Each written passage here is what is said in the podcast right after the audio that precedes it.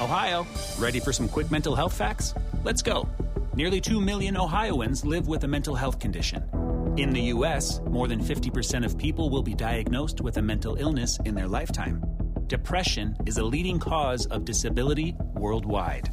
So, why are some of us still stigmatizing people living with a mental health condition when we know all of this?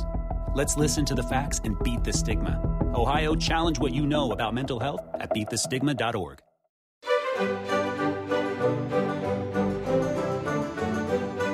Hello and welcome to History Tea Time.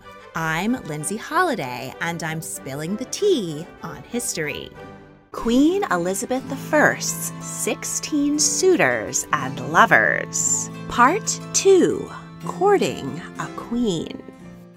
Elizabeth I of England and Ireland reigned for 45 years over a golden age of peace, prosperity, and flourishing art and culture. And she shocked the medieval world by doing it all without a man.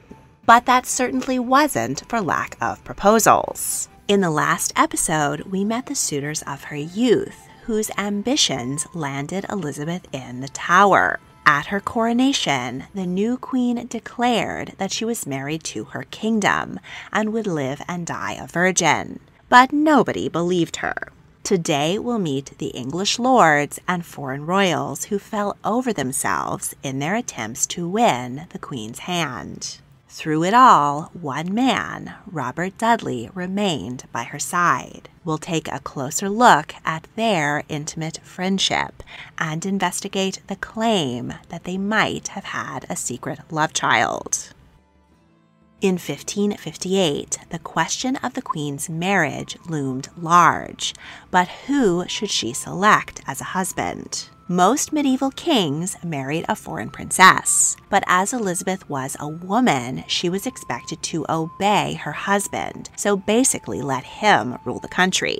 The English were strongly against being ruled by a foreigner. Elizabeth's elder sister Mary's husband, King Philip II of Spain, had been hated. Personally, Elizabeth was keen that her husband should not be called away to govern another nation, but remain in England with her. She could instead decide to wed an English noble, but this too presented problems. Her father broke with tradition and married four different English noblewomen. Their families jostled for honors and positions, alienating other aristocrats and causing strife in the kingdom. Despite the conundrum, plenty of foreign royals and local nobles made plays to win the queen's hand. The locals. English nobles had the advantage of flirting with the queen face to face. Elizabeth was her father's daughter, and she enjoyed the attentions of attractive men with shapely legs. Courtiers flirted shamelessly with Her Majesty and stared daggers at any other man who might gain her attention local aristocrats didn't have the unlimited funds of foreign royals. Many put themselves into bankruptcy in fruitless attempts to impress her. Henry FitzAlan, Earl of Arundel, was named for his godfather, Henry VIII. He was a page at Henry's court and was Lord Chamberlain to Edward VI. He initially backed Jane Grey, but double crossed her when it became clear that Mary would win. He held a number of positions in Mary's court and was one of the most powerful men in England. Arundel saw a great opportunity in marrying Elizabeth. He spent cartloads of money to entertain her at his country estate. Elizabeth didn't trust Arundel, but she could not openly slight him. She told him she would consider his suit, but in the end, she ghosted him. She was right not to trust him. Years later, Arundel was involved in a plot to assassinate Elizabeth. He was placed under house arrest, where he died at the age of 67. Sir William Pickering had been Knight Marshal to Henry VIII and Edward VI ambassador to France. Queen Mary sent him on a secret mission to Germany before her death, and at the time of Elizabeth's ascension, he was making his way home, but had fallen ill in Flanders. William was 36, tall, handsome, and had a reputation for having enjoyed the intimacy of many great ladies. He was highly recommended to Elizabeth, and many ambassadors wrote home that the Queen was likely to marry him upon his return to London. The Earl of Arundel felt so threatened by William's imminent arrival that he was ready to flee the realm should Elizabeth accept his proposal. But William's return was anticlimactic. The Queen didn't jump at the chance to marry him, and he sulked back home to Yorkshire. He lived to the age of 58 and left his property to his illegitimate daughter. The Foreigners many kings and princes from other lands put forth their suit to marry the queen, or rather, their ambassadors did. These representatives flattered Elizabeth and presented her with lavish gifts, all while praising the numerous virtues, real or fabricated, of their respective potentates. Elizabeth was careful never to promise too much. Though steadfast in her personal resolve to remain single, she always left open the possibility that she might change her mind. She kept them on the hook, dangling herself as a prize in order to keep open friendly relationships with the many powerful nations of Europe. James Hamilton was the eldest son of the Earl of Arran, a powerful Scottish lord. Mary, Queen of Scots, inherited her throne at just six days old, when her father, King James V, died after a battle. The Earl of Arran was her regent and effective ruler of Scotland for much of her minority. He was a descendant of King James II, and as Mary's closest living relative, was her heir presumptive. Mary went to France to wed King Francois II, and the Duke sent his son James with her as head of the Scotch Guard. While in the violently Catholic nation, James and his father both publicly converted to Protestantism. James had to flee France in disguise. On his way home, he stopped at Hampton Court and met the newly crowned Queen Elizabeth in person in order to present himself as a suitor. His father was eager to ally Scotland with Protestant England rather than Catholic France. But Elizabeth turned James down. A union was also considered between James and Elizabeth's nearest Protestant relative, Catherine Grey, Jane Grey's younger sister. But that also fell through. James returned to Scotland, as did the widowed Mary Queen of Scots. His father proposed a marriage between the cousins, and James had real affection for Mary, but she did not return it. James began to suffer mental illness, what would likely today be diagnosed as bipolar disorder or schizophrenia. He believed that many of his rival lords were using witchcraft against him. His father and later his younger brothers kept him imprisoned for the rest of his life. He died at 72.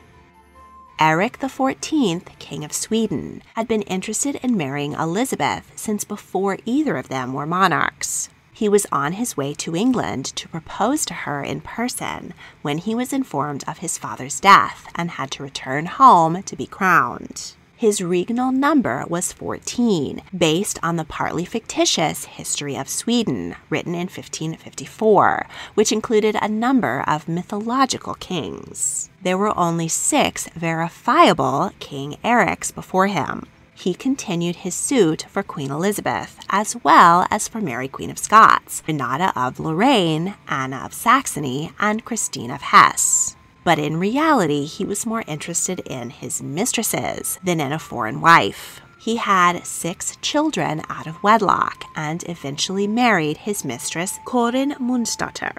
But the union put Eric even more at odds with the Swedish nobility. The king displayed signs of mental illness and violence, culminating in the massacre of the powerful Sture family. The nobility reached their limit, and Eric was imprisoned by his brother, who was crowned King Johan III.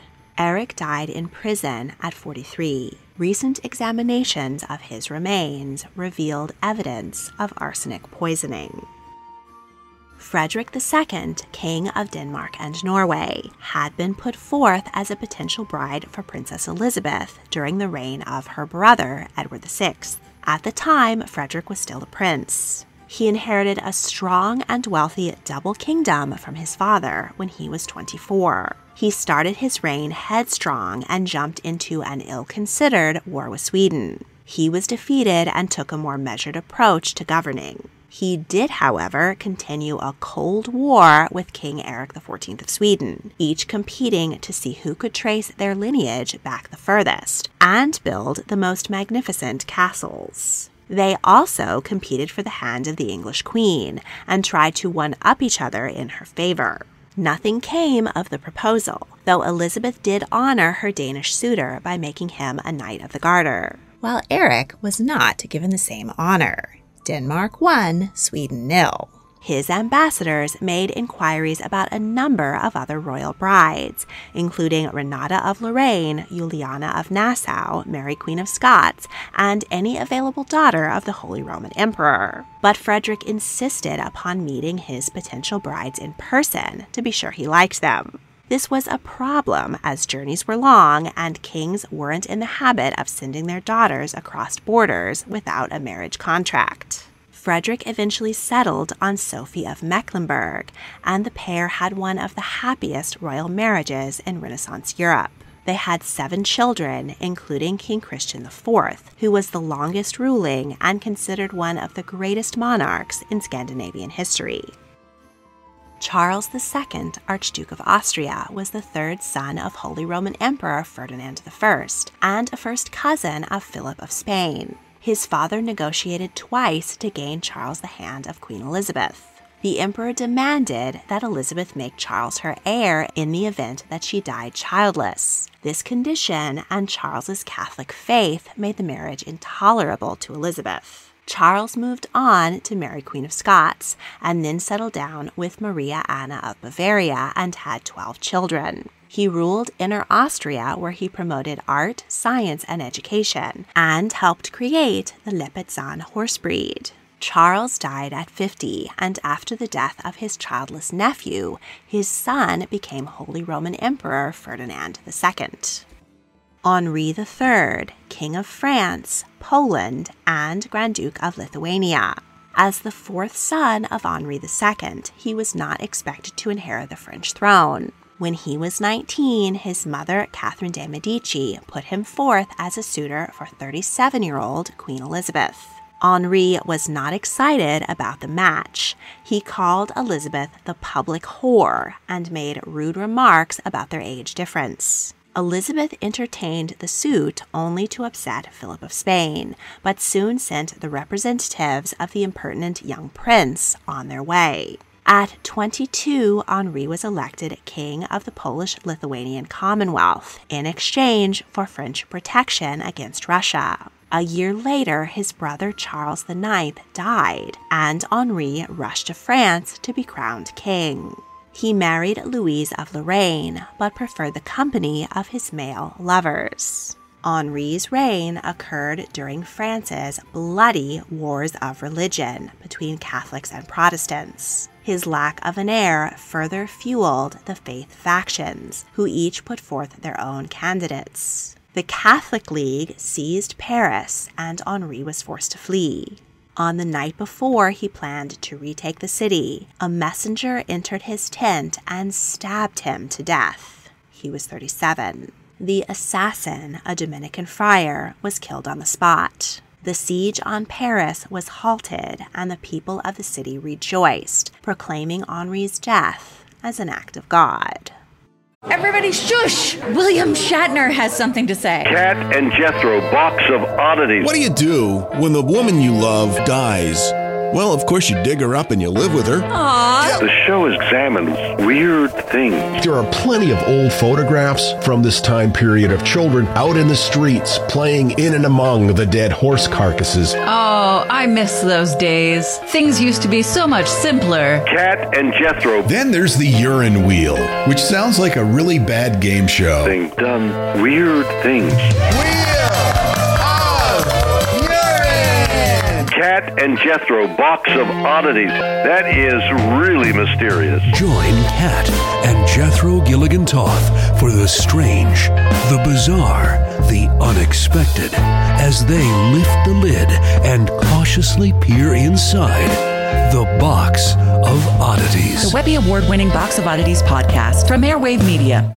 As domestic and foreign suitors came and went, one man remained by Elizabeth's side Robert Dudley. Four foreign ambassadors offered Robert princesses to get him out of the way. Any of these matches would have been far more than a mere earl could have hoped for, but he declined them all. He had little hope that Elizabeth would ever make an honest man of him, but still he loathed to leave her. Robert seems to have genuinely loved Elizabeth, and remaining in her favor provided him with almost all the wealth and prestige he could desire. She granted him Kenilworth Castle, and he spared no expense entertaining her there. A woman dressed as the mythical Lady of the Lake serenaded Elizabeth from the moat. A sculpture of a giant dolphin with an orchestra on its back floated there, and a troupe of actors dressed as Native Americans, sprites, and echoes amused her. Elizabeth often reassured Robert that if she ever selected a husband, it would be him. The question of whether or not the famous Virgin Queen was truly a virgin was the hottest topic in Europe at the time and continues to intrigue people today. A cult of virginity, similar to that of the Virgin Mary, grew up around the Queen. Meanwhile, her Catholic enemies accused her of engaging in filthy lust, which defiled the nation along with her body. Henri IV of France said that one of the greatest questions of Europe was whether Queen Elizabeth was maid or no. If there was anyone with whom she might have had sex, it would have been Robert Dudley. He was granted rooms adjoining the Queen's, supposedly with a secret passage between them. But to keep her own virtue above suspicion, the Queen paid £500 a year to a groom named Tamworth to be in Robert's bedchamber constantly as a chaperone. Of course, he could have been paid to make himself scarce for an hour or two, but the Queen would have been risking everything by going to bed with Robert. Were evidence of an adulterous affair ever made public, any possibility of a foreign marriage alliance would have ceased. Any heir she might ever have would be called into question. And, most importantly, her reputation would have been tattered, and her public mandate to rule shaken to its core a bit of a double standard when you consider the many lovers her father took to bed without reproach. In 1561, at the height of her relationship with Robert, the Queen was bedridden with a mysterious illness that caused her body to swell. Many point to this as evidence that the Queen was pregnant, while others argue that as she was surrounded by servants and courtiers 24 hours a day, she would not have been able to conceal a childbirth. Once, while Elizabeth was entertaining the Austrian ambassador, Robert burst in on them and demanded to know if she was a virgin or not. This was almost certainly a bit of theater to put the diplomat's mind at ease on the issue, as if anyone would have known the answer to that question, it was Robert. Modern observers might imagine that Elizabeth and Robert were intimate in ways that would not have led to pregnancy but 16th century people were ever mindful of the mortal sins such acts were considered. The queen may also have turned discreetly to a midwife for an elixir of birth control, but early methods were far from reliable. Unless some new historic evidence comes to light, Elizabeth and Robert have kept their secrets, and we will never know what went on between the sheets of the Virgin Queen. In 1562, Elizabeth fell ill with smallpox. Believing she was about to meet her Maker, she made a confession in which she stated that although she loved Robert dearly, as God is her witness, nothing improper had ever passed between them. She also asked the Privy Council to make Robert protector of the realm if she died. The nation dreaded a possible plunge into anarchy and all were relieved when she recovered. This near miss brought back pressure on the queen to wed and bear a child, and many of her old suitors came back for another try. But Elizabeth had a different idea. Her cousin, Mary, Queen of Scots, had recently been widowed. Elizabeth proposed that Mary wed Robert and suggested that their child could be heir to both kingdoms. She did insist that the three of them all live together in England so that she would not be deprived of Robert's company. Robert was created Earl of Leicester so that he would be more attractive to Mary. The Scottish Queen did show interest as the granddaughter of Henry VIII's older sister, Margaret Tudor. She was next in line to the English throne and was eager to be named Elizabeth's heir. But Robert refused the menage a trois. Mary went on to wed Henry Stuart, Lord Darnley, against her cousin's advice. She soon regretted it when Henry turned violent and murdered her secretary in front of her. Henry's bedroom mysteriously exploded, and then Mary wed James Bothwell, the man suspected of murdering him. She tried to flee and was arrested in England. She was held under house arrest for 19 years. Elizabeth was intensely jealous of Robert Dudley and could not tolerate his flirtations with other women. He mourned the fact that he would never have an heir. He did father an illegitimate son with a lady of the Howard family, but he wrote to her sadly that he could never marry her. Instead, he found her an honorable husband and provided for their son, also called Robert. He next had an affair with Lettice Knollys, who very much resembled Elizabeth. She was married to the Earl of Essex. Her husband died while on campaign in Ireland, and rumors of murder, this time by poison, once again circled Robert. He married Lettice and tried to keep it secret from the Queen. She eventually found out and was heartbroken and furious. She banished Lettice from court, and though she kept Robert close, she never forgave him. Lettice did give birth to a son, also named Robert, but he died at just three.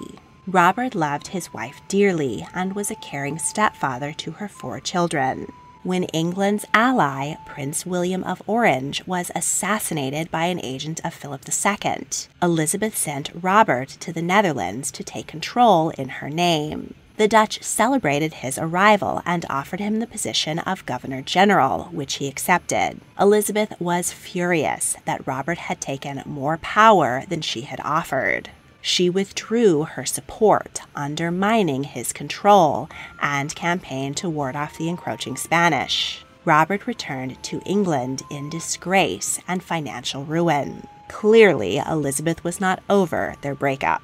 To add insult to injury, she began to seriously consider the advances of a new suitor. Francois, Duke of Anjou, was the youngest son of Catherine de' Medici and brother of King Henri III of France. He was 24 and Elizabeth 46, but he began to send her very steamy letters. He came to England in person to woo her, and she was beyond flattered. She called him her frog after a frog shaped earring he presented her. She accepted Francois's proposal and gave him a ring to seal their betrothal. The queen was optimistic for a powerful alliance against Philip of Spain, a happy union, and even children. But public opinion was against the foreign match, especially because Francois was Catholic a pamphlet circulated condemning the prince, and Elizabeth ordered its writer to have his hands chopped off. But she knew she couldn't go against the people's wishes, so with a heavy heart, she broke up with Francois. He left their final meeting in grave disappointment and flung her ring from his finger. She did lend him financial support in his attempt to overtake the Netherlands but he bungled the operation, returned to France in disgrace, and died of malaria at 29. Elizabeth was heartbroken when she heard the news. In 1587, an Englishman calling himself Arthur Dudley was rescued from a shipwreck off the Spanish coast. He claimed to be the illegitimate son of Queen Elizabeth and Robert Dudley, and he resembled Robert greatly. He was in his mid 20s, just the age a child born during the Queen's mysterious swelling sickness might have been. Arthur was taken to the court of Philip II and interrogated. He gave detailed accounts of his life, birth in a royal palace, being whisked away by the Queen's lifelong friend, Cat Ashley, and taken to be raised as a gentleman by her servant in London. His adoptive father confessed on his deathbed Arthur's true royal origins. The young man then went adventuring to France and Spain. King Philip was not convinced, but ordered that the possible son of his enemy should not be allowed to get away. Arthur was never heard from again, as there is no body to test for DNA or other corroborating evidence. Whether or not Arthur might really have been the Virgin Queen's love child remains an intriguing mystery the Catholic crowned heads of Europe watched with growing indignation as Queen Elizabeth established a Protestant leaning policy of religious tolerance in England. The Pope declared that any Catholic who killed the English Queen would be innocent of sin. Several assassination attempts were foiled by Elizabeth's Secret Service. Mary, Queen of Scots, still imprisoned, was found to have been involved in one of the schemes. Mary was found guilty and beheaded. The execution further outraged Catholic Europe, and old suitor Philip II of Spain came for Elizabeth. Thirty years after being displaced as King of England, he invaded the country with the might of the Spanish Armada. Robert Dudley was by the Queen's side as she delivered a stirring speech urging her troops on to victory. Philip thought it would be an easy win. His navy was twice the size of Elizabeth's, but his ships were large and slow, and hers small and fast. The English attack scattered the Spanish ships, which were then wrecked in bad weather. The defeat of the Armada was Elizabeth's finest hour. Philip had to content himself with ruling the vast Spanish Empire without England, which he did for another decade before dying at 71.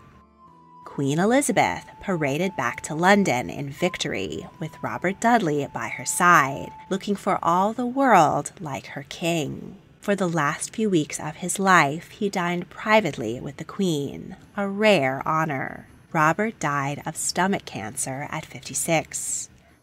Elizabeth was devastated and locked herself in her room for days. Her counselors finally had to break down the door. She kept his last letter in her bedside treasure box.